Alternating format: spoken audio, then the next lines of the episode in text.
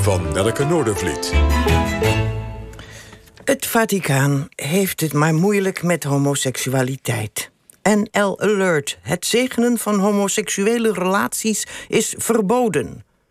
Laat staan dat een priester zelf praktiserend of niet praktiserend homoseksueel is. Seks en priesterschap, het is een lastige combinatie. Volgens mij had Jezus zelf het daar helemaal niet moeilijk mee. Ik dacht opeens aan een grappige en kritische film die Louis Buñuel in 1969 maakte over het christendom, La Voie lactée. In een aantal hilarische scènes zwerven Jezus en zijn vrienden door Israël. Een stelletje brutale hangjongeren zouden we ze nu noemen. De gangmaker is Jezus, die voor de gein zogenaamde wonderen doet. In de groep zou zo te zien homoseksualiteit helemaal geen schande zijn. Sowieso zijn in de Hellenistische cultuur van die tijd homoseksuele handelingen vrij normaal. Denken we hierbij ook even aan Johannes, de meest geliefde vriend. Ik associeerde door en kwam bij een geliefde, helaas overleden neef van me en bij de affaire Bisschop Ber. Begin jaren negentig werd het bisdom Rotterdam verrast door het plotselinge vertrek van de sympathieke en progressieve bisschop.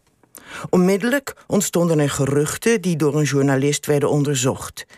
Deze kwam tot de conclusie dat het orthodoxe smaldeel van het bisdom de bisschop of de korrel had genomen. Hij zou zijn gechanteerd met bewijs van homoseksuele gedragingen. Foto's en wat er zo al niet meer in het wapenarsenaal van hypocriete sycophanten zit, werden ingezet als middel om hem tot aftreden te dwingen.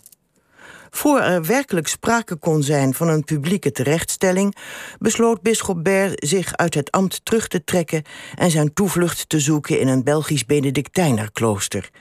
Ik dacht dat hij al lang dood was, maar inmiddels zit hij in een verzorgingshuis voor kloosterlingen.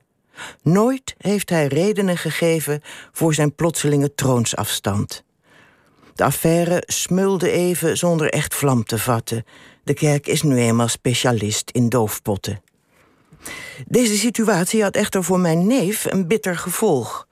Juist in die periode had hij, een gelovig man met pastorale aanleg, maar ook homoseksueel, wat al moeilijk genoeg geweest was in zijn leven, besloten de grote stap te zetten en voor priester te gaan studeren.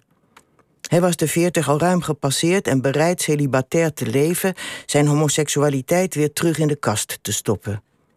Ondanks zijn grote verlangen en zijn buitengewone geschiktheid kreeg hij toch de opdracht af te zien van sollicitatie. De affaire Bisschop had de kerkleiders geleerd een beetje voorzichtig te zijn met homoseksuelen die priester willen worden. Nog één die chantabel zou kunnen zijn, liever niet.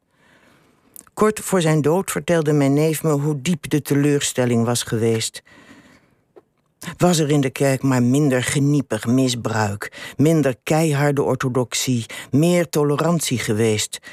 Ze zou misschien meer gelovigen hebben behouden. Het CDA was er deze week misschien iets beter afgekomen.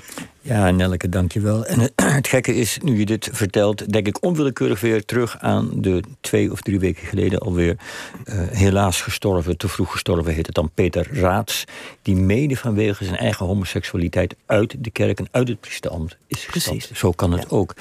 Uh,